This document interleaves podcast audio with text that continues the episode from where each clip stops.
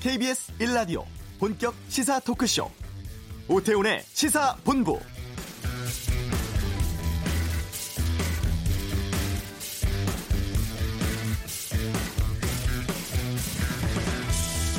패스트트랙 지정 법안들이 민주적인 원칙에 부합하지 않고 기본권 보호에 빈틈이 생길 우려가 있다. 수사는 국민의 기본권을 합법적으로 침해할 수 있는 유일한 수단이기에 형사사법제도의 개선을 위해선 무엇보다 민주적 원칙이 최우선적으로 고려돼야 한다. 검경 수사권 조정안을 공개적으로 비판한 문무일 검찰총장이 오늘 기자간담회를 통해서 이런 말을 하고 또 검찰의 직접 수사를 대폭 축소하고 수사 착수 기능의 분권화를 추진하겠다고 밝혔습니다. 검찰 권능 중에 독점적인 것, 전권적인 것은 찾아서 내려놓겠다 이런 입장을 밝혔습니다만 현재 국회에서 추진 중인 조정안은 받아들일 수 없다는 입장을 명확히 했는데요. 이번 발표로 검경 수사권 조정을 둘러싼 논란 더 커질 것으로 보입니다. 오태훈의 시사본부 정부가 정신질환자 관리에 국가 책임을 강화하는 내용의 대책 내놨습니다. 어떤 내용인지 잠시 후 이슈에서 알아보겠습니다.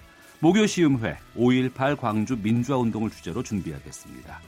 2부 전국 현안 두고 펼치는 전직 의원들의 빅매치 각설하고 국회 정성을 둘러싼 정치권의 기싸움 또 각 당의 원내대표 교체 등 여야의 다양한 의견 듣겠습니다. KBS 라디오 오태훈의 시사본부 지금 시작합니다.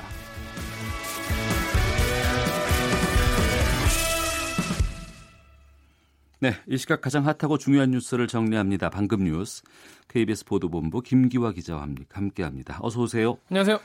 자, 아, 문무일 검찰총장 민주적인 원칙에 어긋난다며 검경 수사권 조정 반대 입장 밝혔는데 네.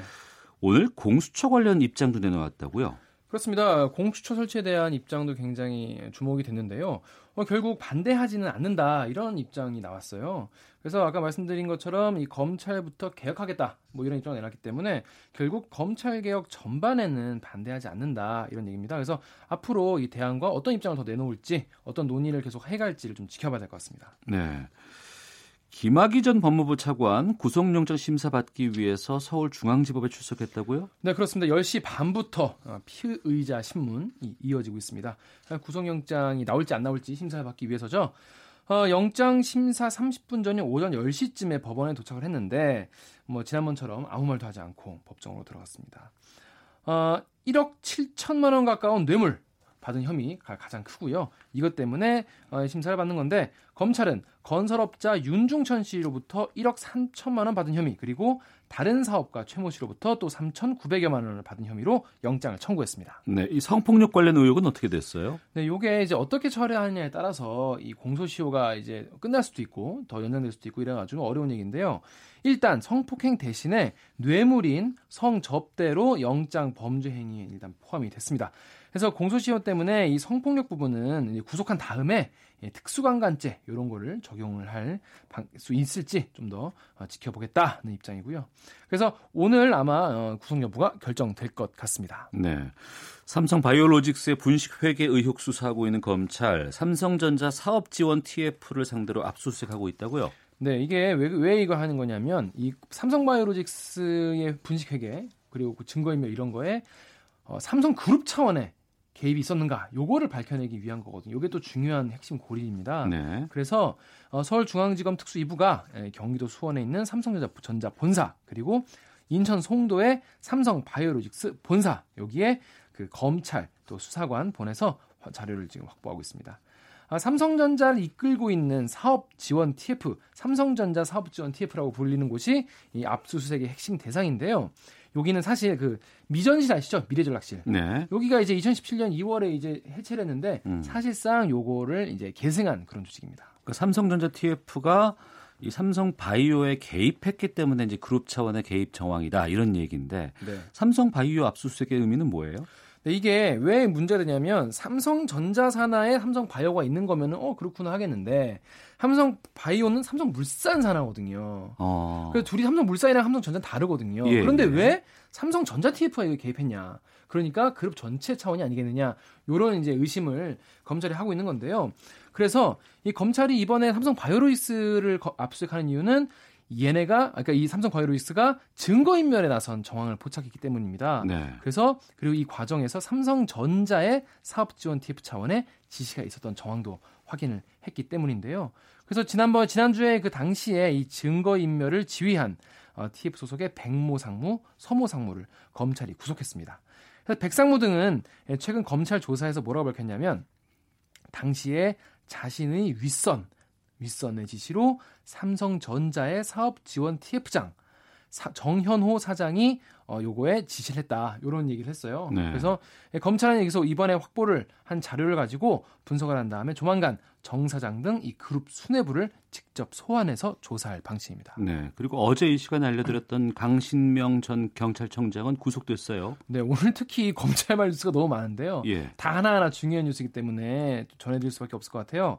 예, 박근혜 전 대통령 시절에 정보경찰을 동원해서 당시 총선에 개입한 혐의를 받고 있는 강신명 전 경찰청장이 구속됐습니다. 법원은 이 영장 청구서에 기재된 혐의 그리고 관련된 죄를 범했다고 의심할 만한 상당한 이유가 있다. 그리고 증거를 인멸할 염려도 있다라면서 어, 영장 발부 사유를 밝혔는데요. 나머지 3명, 어, 어, 그러니까 강전 청장 재임 시기에 경찰청 차장이었던 이철성 전 어, 경찰청장과 당, 어, 청와대 치안비서관이었던 박화진 현 경찰청 외사국장 그리고 김상훈 당시 경찰청 정보국장은 구속영장이 기각됐습니다. 네. 친형 강제 입원 지시 사건 등으로 재판에 넘겨진 이재명 경기지사에 대한 1심 선고가 오늘 나오죠. 그렇습니다. 이 선고 공판이 굉장히 중요합니다. 그래서 오늘 오후 3시에 수원지법 성남지원에서 열리는데요. 아, 검찰이 지난달 25일에 이 결심 공판에서 이 지사의 직권 남용 혐의에 대해서 징역 1년 6개월을 구형을 했습니다. 아, 성남시장 시절에 이 지사가 이 자신의 정치적 행보에 방해가 되는 친형을 어, 정신병원에 강제 입원시키기 위해서 다, 본인의 직권을 남용했다라는 게 혐의인데요. 그래서 친형 강제 입원 혐의죠. 그리고 또 검사 사칭 그리고 대장동 개발 업적 과장 의혹에 관련해서도 이 선거 과정에서 이 허위 사실을 공표했다라면서 공직선거법을 위반했다라며 벌금 600만 원도 함께 구형한 상태입니다. 음, 구형인데 네. 선거 결과에 따라서 지사직이 걸려 있는 상황 아니겠어요? 그렇습니다. 이거 두 개 중에서 하나라도 좀 세게 나오면은 지사직에 이를 수도 있는데요. 이 지사가 만약에 직권 남용 혐의로 금고 이상의 형이 확정되거나 아니면 공직선거법 위반 혐의로 벌금 100만 원 이상의 형이 나오면 지사직을 잃게 됩니다. 그러니까 대법원 형 확정인 거죠. 그렇습니다. 예. 예. 트럼프 미국 대통령 다음 달 말쯤 방한한다고요. 그렇습니다. 청와대 발표인데요. 다음 달 하순에 일본 오사카에서 G20, 그러니까 주요 20개국 정상회의가 있거든요. 네. 그래서 그 계기로 해서 어, 문재인 대통령과 정상회담을 가질 예정입니다. 어, 추후 이제 국내 방한 일정은 외교 경로를 통해서 좀 더 합의를 하겠다 이런 얘기고요. 어 근데 주요 20개국 회의가 다음 달 28일부터 이틀 동안이기 때문에 한미 정상회담은 아마 그 전후에 열리지 않겠냐 이런 얘기가 나오고 있습니다. 아, 이번 한미 정상회담 지난 4일 워싱턴 정상회담 이후에 두 달 만에 열리는 거고요. 아, 문재인 대통령 취임 이후에 여덟 번째입니다. 네, 방금 뉴스 KBS 보도본부의 김기화 기자와 함께했습니다. 수고했습니다. 고맙습니다. 자, 이어서 이 시각 교통 상황 살펴보겠습니다. 교통정보센터의 윤여은 리포터입니다. 네, 더위에 대비한 차량 점검도 서둘러 주셔야겠는데요. 청주 영덕고속도로 청주 쪽 낙동분기점 부근에서 승용차 화재 사고가 발생했습니다. 이 차로와 갓길을 막고 처리하고 있으니까 조심해서 지나셔야겠고요. 같은 방향 남상주 부근 2km 정체는 작업을 하고 있어서입니다. 반대 영덕 쪽은 화서 2터널에서 내서 1터널 쪽으로 작업을 하고 있어서 1km 구간 지나기 어렵습니다. 중부내륙고속도로 양평 쪽 상주와 감곡 일대 정체 모두 작업됩니다. 때문이고요. 반대 창원 쪽은 충주 분기점 부근 2km 구간에서 작업 여파 받고 있습니다. 영동고속도로 인천 쪽도 서안산 부근 3차로가 작업 때문에 막혀 있어서 안산 부근부터 밀리고 있고요. 제2경인고속도로 안양 쪽도 작업 중인 광명터널 지나기 어렵습니다. KBS 교통정보센터였습니다.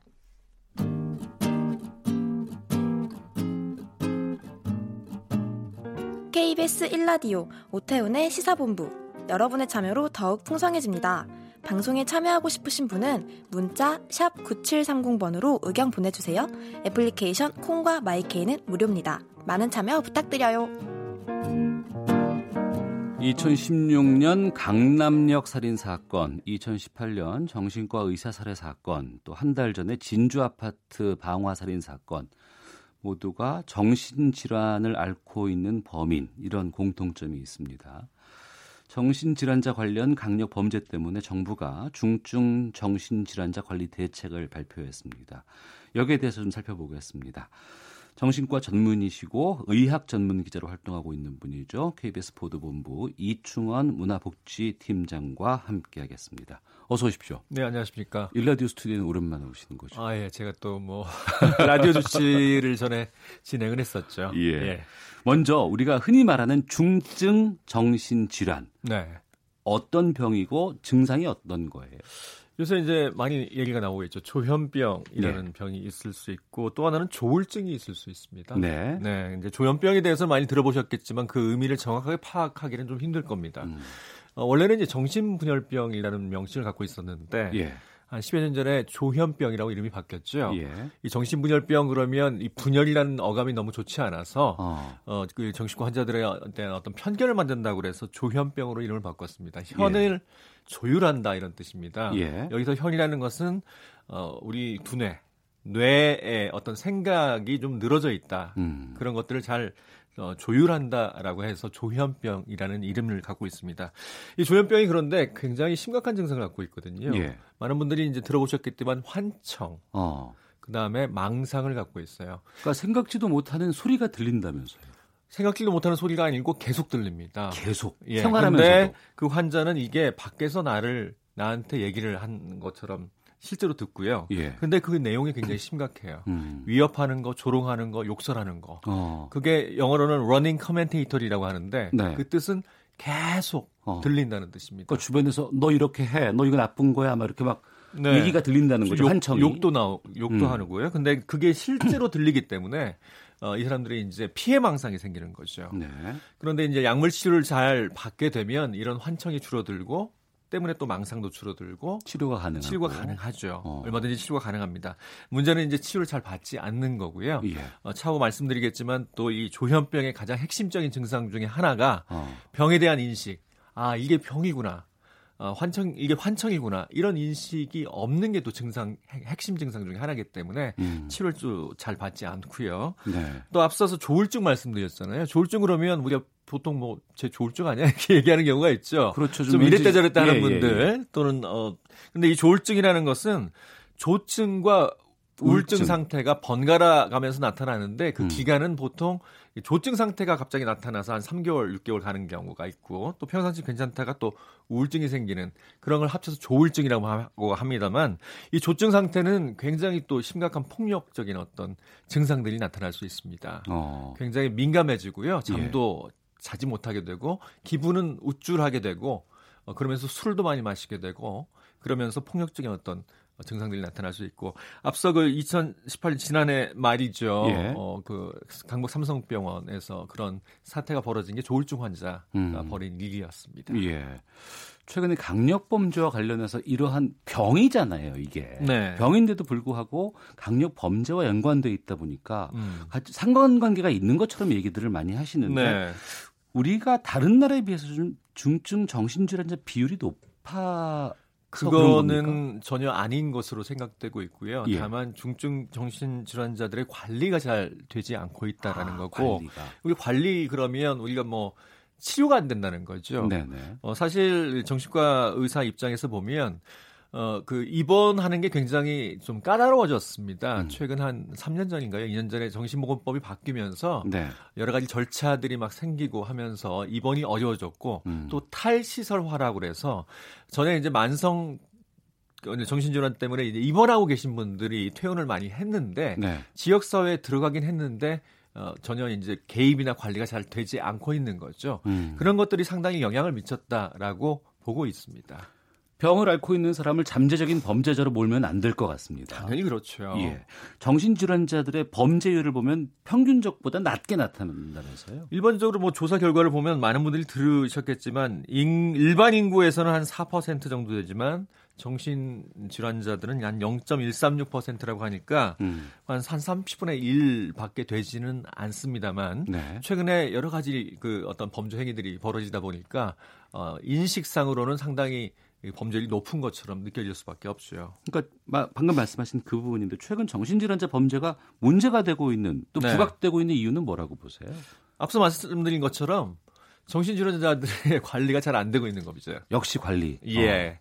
어, 뭐, 많은 정신과 의사들이 그런 얘기를 합니다. 입원은 까다로워지고 음. 또 퇴원은 많이 했는데 이 환자분들이 도대체 어디서 어떻게 관리가 되고 있는지 잘 모르겠다라고 얘기를 하는 겁니다. 어, 그럼 그런 구체적으로 부분들이 영향을 좀 미쳤을 것 같습니다. 예. 구체적으로 그럼 이번에 정부가 어, 중증 정신질환자 관리 대책을 발표했다고 하는데 네. 어떤 내용을 담고 있어요? 어제 발표를 했죠.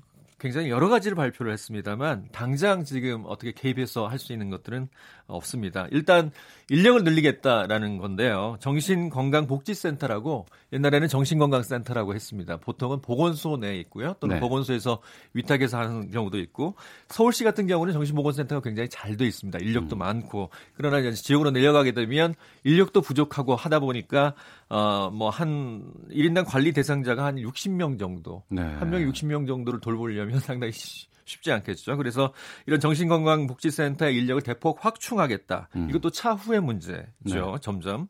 또 응급 개입팀이라는 어떤 그 17개 17개 시도에 응급 개입팀이 설치되는데 네. 지금은 지금은 4개 시도 정도의 응급 개입팀이 있다고 합니다. 그러니까 응급 개입 음, 응급으로 개입을 한다. 아, 아, 예. 그래서 이제 정신보건에 관계된 전문가 한 명하고 예. 그러니까 어떤 상황이 벌어졌을 때, 위험한 상황이 네네. 벌어졌을 때 에, 경찰이나 구급대원과 함께 출동을 해서 음. 그분을 뭐 설득하거나 적절한 응급 치료를 받을 수, 있, 받을 수 있도록 한다라는 게 응급 개입팀입니다. 네. 이것도 내년까지 어. 17개 시도에 확충하겠다라는 어떤 어, 그런 계획을 내놨고요. 어, 지금 당장 할 수 있는 것은 행정입원에 대한 지원입니다. 네. 예를 들어서 행정입원은 어떤 분이 뭐 예를 들어서 뭐 지금 폭력적인 사태가 벌어지고 있거나 위험한 사태가 벌어지고 있을 때 저 사람을 저분을 이제 정신질환자를 입원을 시켜야 되는데 음. 그러면 그 시군 구청장의 명령에 의해서 네. 입원을 할 수는 있거든요. 예. 그게 행정입원 제도입니다. 예. 근데 행정입원을 하게 되면 그 지자체에서 돈을 내야 돼요. 어. 치료비를. 예, 예. 그래서 지금까지는 거의 이루어지지 않았었고요. 아, 그래요. 네. 어. 어, 그, 그렇기 때문에 이제 이 치료비에 대해서 국비 지원을 하겠다 라는 내용이 어제 있었습니다. 그래서 이것은 어, 당장 좀 시행이 될 수 있는 그런 내용인 것 같습니다. 네. 앞서서 이제 인력 확충 부분에 대해서도 대책이 나왔다고 하는데 네. 인력 충원도 중요하지만 전문 인력을 키우는 게 중요할 것 같거든요. 네, 그렇습니다. 사실 에, 그 정신보건센터, 정신건강복지센터의 인력들은 사회복지사가 가장 많습니다. 사회복지사는 자격증을 갖고 있고요. 어. 어, 또 임상심리사도 있을 수가 있습니다. 근데 이분들이 어, 정신과에 관계된 트레이닝, 그러니까 어떤 수련을 받는 제도가 있거든요. 그런 것들 자격증을 갖고 계신 분들이 아마 어, 취업을 할 수 있을 것 같은데 더 큰 문제는 지금 어, 이런 분들이 이제 정규직보다는 비정규직이 상당히 많아서 음. 어 이제 뭐 1년 정도 일하다가 갑자기 이제 뭐 어떤 예산 문제 때문에 일을 못 하게 되기도 하고 네. 그런 문제들도 있기 때문에 그런 것도 완비를 좀 해야 될 것 같습니다. 손을 음. 봐야 될 것 같습니다. 이 정신질환 관련 사건 사고에 대해서는 저희 시사본부에서 좀 몇 차례 좀 다뤄봤었습니다. 네. 경찰에만 맡기기는 쉽지 않다는 얘기들을 참 많이 하셨어요. 그렇죠. 어, 그러니까 특히 이제 진주 아파트 방화 살인 사건 같은 네. 경우에도 그 전에 경찰에 연락이 갔었는데 음. 앞서 말씀하셨던 응급 개입팀이 그 당시에 갔었다 그러면은 좀 미연의 사고를 좀 막을 수 있지 않았을까 생각이 들기도 하는데 네.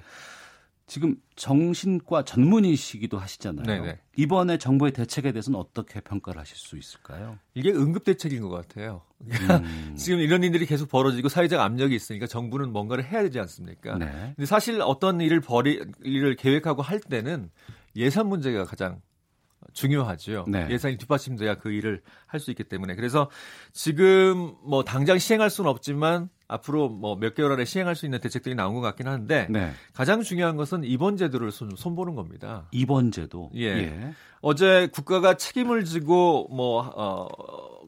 그러니까 사실 행정 입원 같은 걸 하게 돼도 법적인 책임이 있거든요. 왜냐하면 인신을 구속하는 거잖아요. 그렇죠. 예, 사실 예. 정신병원에 입원하는 거는 인신 구속인데 어. 쉬운 문제가 아니거든요. 예. 그렇다면 국가가 좀 책임질 수 있는 입원 치료를 받도록 할 수 있는 그런 제도가 이제 사법 입원 제도입니다. 네. 주로 이제 정신과 학회에서 많이 주장을 하는 건데요.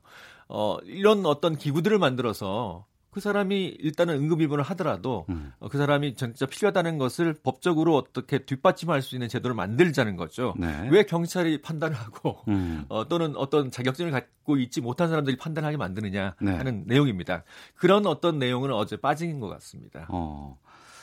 어제 발표된 정부의 중증 정신질환자 관리 대책에 대해서 말씀 나누고 있습니다. KBS 이충원 의학 전문 기자와 함께하고 있는데요. 방금 말씀하신 그 부분인데 지금은 이제 범죄 관련된 뉴스가 많이 나오다 보니까 여기에 대해서 뭐, 뭐 인신에 대한 구속이라든가 네. 입원, 강제 입원이라든가 이런 부분에 대해서 많은 분들이 그 동의를 하고 있습니다만 이게 음. 인권 측면도 있고 남용됐을 때 우려도 상당히 좀 큰 거 아니겠어요? 네. 사실 그렇게 남용된 적이 있었기 때문에 음. 정신보건법이 바뀌어서 입원 절차가 좀 어, 까다로워진 게 사실입니다. 네. 네. 근데 지금 사회적 분위기는 많이 바뀌었거든요. 정신과 의사들은 입원을 시키기가 너무 어렵다라고 실제적으로 얘기를 하고 있는 상황이기 때문에 네. 전문가들이 그렇게 얘기를 한다면 음. 그렇기 때문에 아까 이제 누구나 들여다, 들여다볼 수 있고 판단할 수 있는 그런 어떤 사법 입원을 만들자라고 어. 주장을 하고 있는 거죠. 예. 다른 나라에서는 이 중증 정신 질환을 어떻게 관리하고 있어요? 어, 사실 예산의 문제인 것 같습니다. 지금 전체 보건 예산이 11조 1,500억 원 정도 되는데 네. 이 정신건강 관련 예산은 1.5%라고 하거든요. 1.5%. 1,713억 원. 예.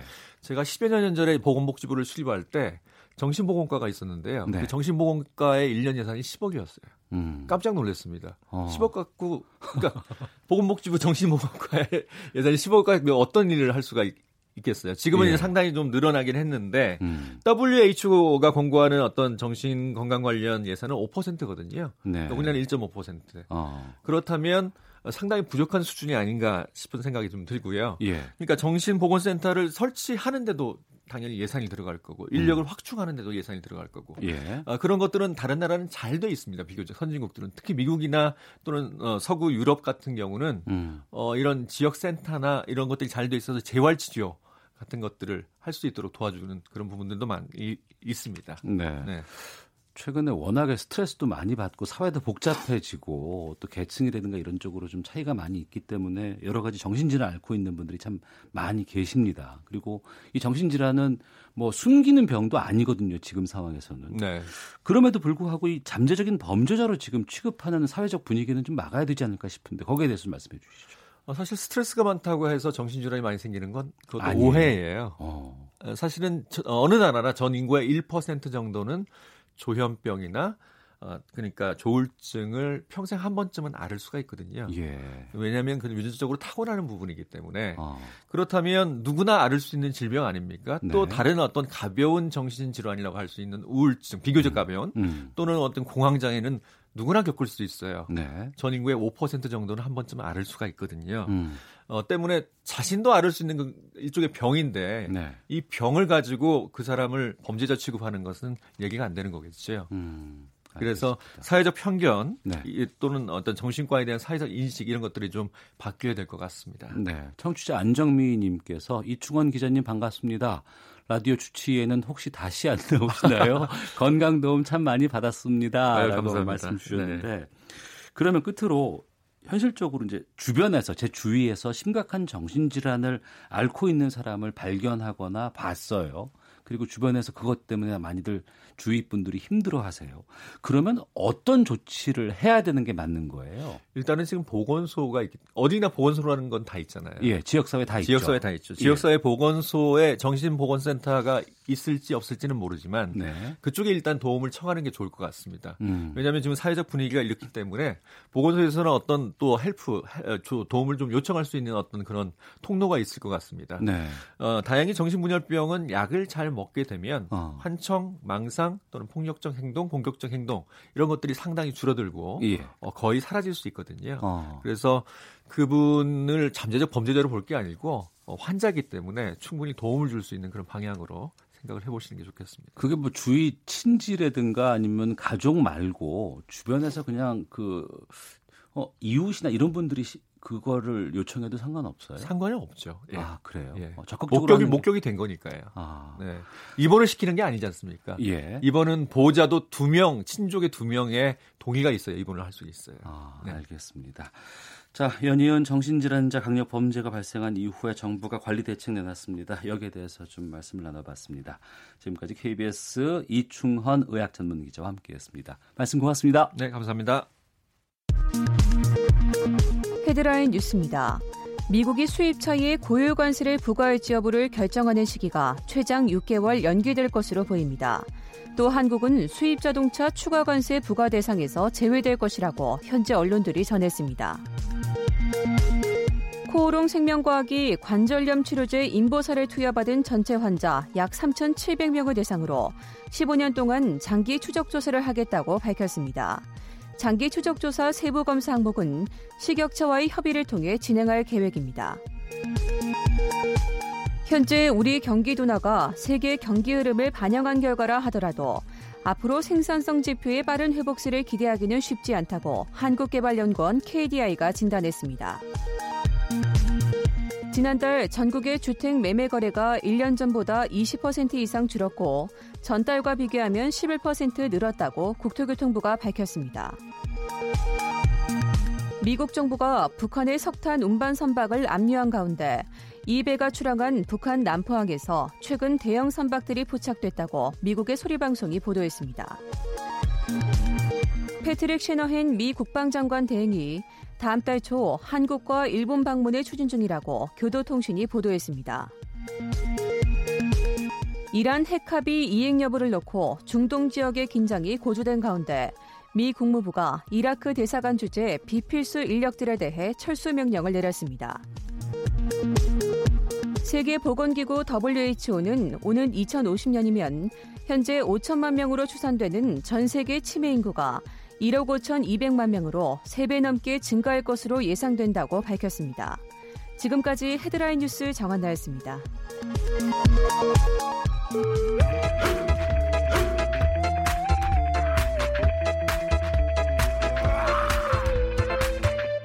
오태우래 시사 본부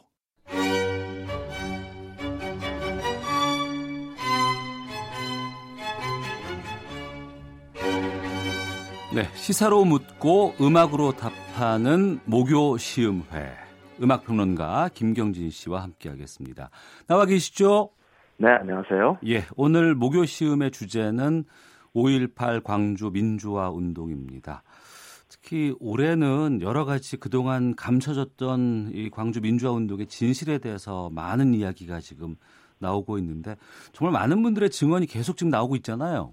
예, 그렇습니다. 최근에 그 여러 그 증언들이 잇따라서 이어져 왔는데, 어, 그 대표적인 게 미군의 정보위원 출신인 김용장 씨가 최근에 입국해서 전두환 씨가 5.18 광주민주화 운동 당시에 음. 계엄군의 집단 발포 직전에 광주를 찾았다라는 증언을 했습니다. 어, 더불어서 헬기 사격 또 계엄군에 의한 뭐 성폭행 또 무엇보다도 당시 편의대라고 불렸던 그런 사복군인의 존재를 증언하기도 했죠. 이 김용장 씨와 더불어서 그 5.18 당시에 보안부대 수사관으로 활동했던 허장환 씨가 또 계엄군의 만행을 증언하기도 했고요.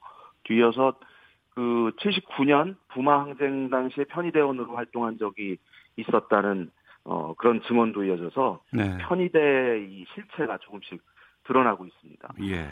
예, 또 그 5.18 광주 민주화 운동 당시에 진압군으로 투입됐던 공수부대원 어, 이경남 일병, 당, 지금은 이제 목사로 활동 중이신 분인데, 네. 이분의 이제 인터뷰도 나와 있는 상태죠. 그러니까 이분들의 인터뷰를 들어보면 너무나 충격적이고 왜 이것이 이제야 나올 수 있을 수밖에 없었나라는 아쉬움도 있는데 저희가 좀5.18 광주 민주화운동 관련된 음악을 들어보려고 합니다. 어떤 곡들을 꼽아주셨을까 좀 궁금하거든요. 네, 그 광주 민주화 운동 관련해서 그 80년대 만들어진 노래들이 굉장히 많이 있습니다. 광주 지역을 중심으로 이제 활동을 펼쳤던 뭐 노래 운동가들에 의해서 만들어진 곡들인데 어 뭐 가장 대표적으로 그 많이들 알고 계시는 임을 위한 위한 행진곡이라는 음. 노래가 1982년에 나왔죠. 네. 백기환의 시 그리고 그 대학가요제에서 그 영남과 강진, 뭐 소나기 이런 노래들을 작곡했던 김종률 씨가 작곡했던 노래입니다. 네. 그 외에도 그 정오차라는 이제 가수가 노래했던 이게 81년 대학가요제 대상 수상곡이에요. 바윗돌이라는 곡인데 예, 예. 당시에 그 대상을 수상했음에도 어 곧바로 금지곡으로 지정이 됩니다. 어. 이 바윗돌이 그 5.18 당시 광주에서 어 세상을 떠난 친구의 묘비를 상징한다고 해서 이제 금지곡으로 지정이 되기도 했었고 또 그 80년대 굉장히 인기를 누렸던 그 김원중의 바위섬이라는 노래가 있어요. 예, 예. 이게 그냥 어 그냥 뭐 평범한 발라드라고 생각하시는 분도 많을 것 같은데 사실은 이 바위섬이라는 게 굉장히 어떤 은유적인 표현으로 5.18 당시에 고립된 그 광주를 어, 의미한다고 합니다. 뭐 다양한 노래들 그리고 뭐 프랑스의 샹송 가수인 미셸 볼라레프의 누가 할머니를 네, 죽였나라는 네. 이 노래를 개사해서 어. 불렀던 5월의 노래 도 있었고 뭐 광주 출전가 이런 뭐 다양한 노래들이 어, 존재해 왔습니다. 예. 저희 그럼 목요 시음에서는 오늘 어떤 곡을 들어볼까요? 네, 오늘은 그 노래를 찾는 사람들 어, 노차사의 음악을 준비했는데요. 네. 5월의 노래라는 곡입니다. 음. 이 5월의 노래라는 제목을 지닌 곡이 몇 곡이 존재해요. 좀 전에 말씀드렸던 그 미셸 볼라레프의 곡은 그 5월의 노래 2로 이제 흔히 불리고 있는데 네. 오늘 소개해드릴 곡은 그 1989년에 발표됐던 노차사의 두 번째 앨범에 수록된 그 문승현 씨가 이제 작사 작곡을 한 노래인데 네. 이 문승현 씨는 뭐 80년대 그 대표적인 노래 모임 어 새벽이라는 노래 음. 모임 출신의 어 뮤지션 작곡가인데 네. 이 노래 모임에 어, 이 새벽 출신의 유명한 가수들이 몇 있죠. 뭐 김광석 씨도 그렇고 안치환 씨도 그렇고 어 노차사가 그 89년에 발표했던 앨범에 수록된 이 아주 그 서정적이고 잔잔한 멜로디 네. 최문정이라는 이제 가수가 이제 노래를 하는데 굉장히 가슴 아린 그런 곡이라고 할 수 있습니다. 지금 흘러나오고 있는데 이 노래 듣고 계속해서 말씀 이어갈게요. 네. 커다란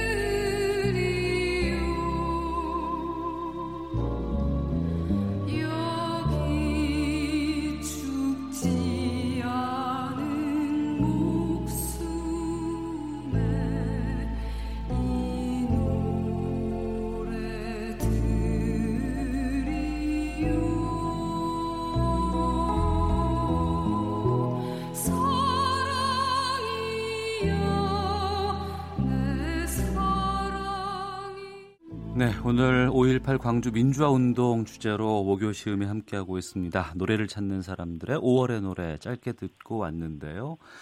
아, 앞서 말씀해 주신 여러 곡도 있- 의미가 있습니다만 또 5.18 광주 민주화 운동을 다룬 영화들도 꽤 많이 있었잖아요. 네, 그렇습니다. 그 대중적인 인기를 얻었던 뭐 그런 작품들도 있었고 이 대표적인 그 영화들이 뭐 예를 들어 1996년에 장선우 감독이 연출했던 꽃잎이라는 영화가 있었고 또 그 이창동 감독의 어 작품이죠. 박하사탕이라는 어 영화가 2000년에 개봉되기도 했습니다. 그리고 2007년에는 김지훈 감독의 화려한 휴가라는 작품이 어 선보였었고 2012년에 조근현 감독의 26년 그리고 최근에는 그 재작년이죠 2017년 네. 그 장훈 감독이 연출하고 송강호 씨가 출연했던 음. 택시운전사라는 어, 영화가 큰 또 반향을 불러일으킨 적이 있었습니다. 네. 이러한 작품들 저도 다 챙겨 보긴 했었는데 네. 어 이런 그 영화에 흐르는 음악들 아마 좀 소개를 해 주실 것 같은데 어떤 노래를 준비하셨나요? 네, 그래서 오늘 두 번째 노래로 준비한 곡이 이 영화에서 그 삽입된 그런 곡을 하나 준비를 했는데 네. 공교롭게도 그 그 두 영화에 이 노래가 등장을 했어요. 어. 어, 샌드 페블스의 나 어떻게라는 곡입니다. 사실 그 이 나 어떻게라는 곡은 1977년 그 제1회 대학가요제 대상 수상곡이에요. 그래서 사실 뭐 그 이별 연인을 떠난 이제 그 마음을 노래한 그런 곡인데 뭐 광주 민주화 운동과는 관계가 없는 노래죠. 근데 이게 공교롭게도 그 박하사탕과 택시 운전사 이 두 영화에서 어. 아주 그 인상적인 장면에서 어 노래가 흘러나옵니다. 예. 그러니까 어이 원곡이 그대로 이제 영화에 들어간 것이 아니라 음. 예를 들어서 박하사탕, 박하사탕은 사실 그 한그 주인공의 어떤 그 몰락을 이 우리나라의 이 그 뼈아픈 현대사를 통해서 조명한 그런 작품인데 네. 5.18 그 부분도 굉장히 비- 큰 비중을 차지하고 있죠. 여기서 이제 그 설경구 씨가 어, 이 노래를 부르는 장면이 두 번 등장을 해요. 한 어. 번은 이제 순수했던 시절 그 공장의 동료들과 함께 야외를 나가서 네. 삥 둘러 앉아서 기타를 치면서 노래하는 이 나 어떻게 이 장면이 등장을 하고 음. 또 하나는 그 굉장히 그 힘겨운 삶을 살고 이제 그 세상을 마감할 작정을 한 어, 이 설경구가 어, 만취해서 네. 고래고래 악을 쓰면서 이나 어떻게를 부르는 장면이 나옵니다. 택시 운전사에서는 그리고- 네. 유, 유준열 씨가 이 곡을 부르지 않습니까? 그렇죠. 예, 어. 대학가요제에 나가는 게 꿈인 이 대학생이 이 네. 나 어떻게를 또 부르는 장면이 나오죠. 네. 오늘 이 노래를 선곡을 해봤습니다. 자, 그러면 샌드페블즈의 나 어떻게 들으면서 목요 시음에 마무리하도록 하겠습니다. 저는 이 노래 듣고 2부로 돌아오도록 하겠습니다. 김경진 씨 고맙습니다. 네, 고맙습니다.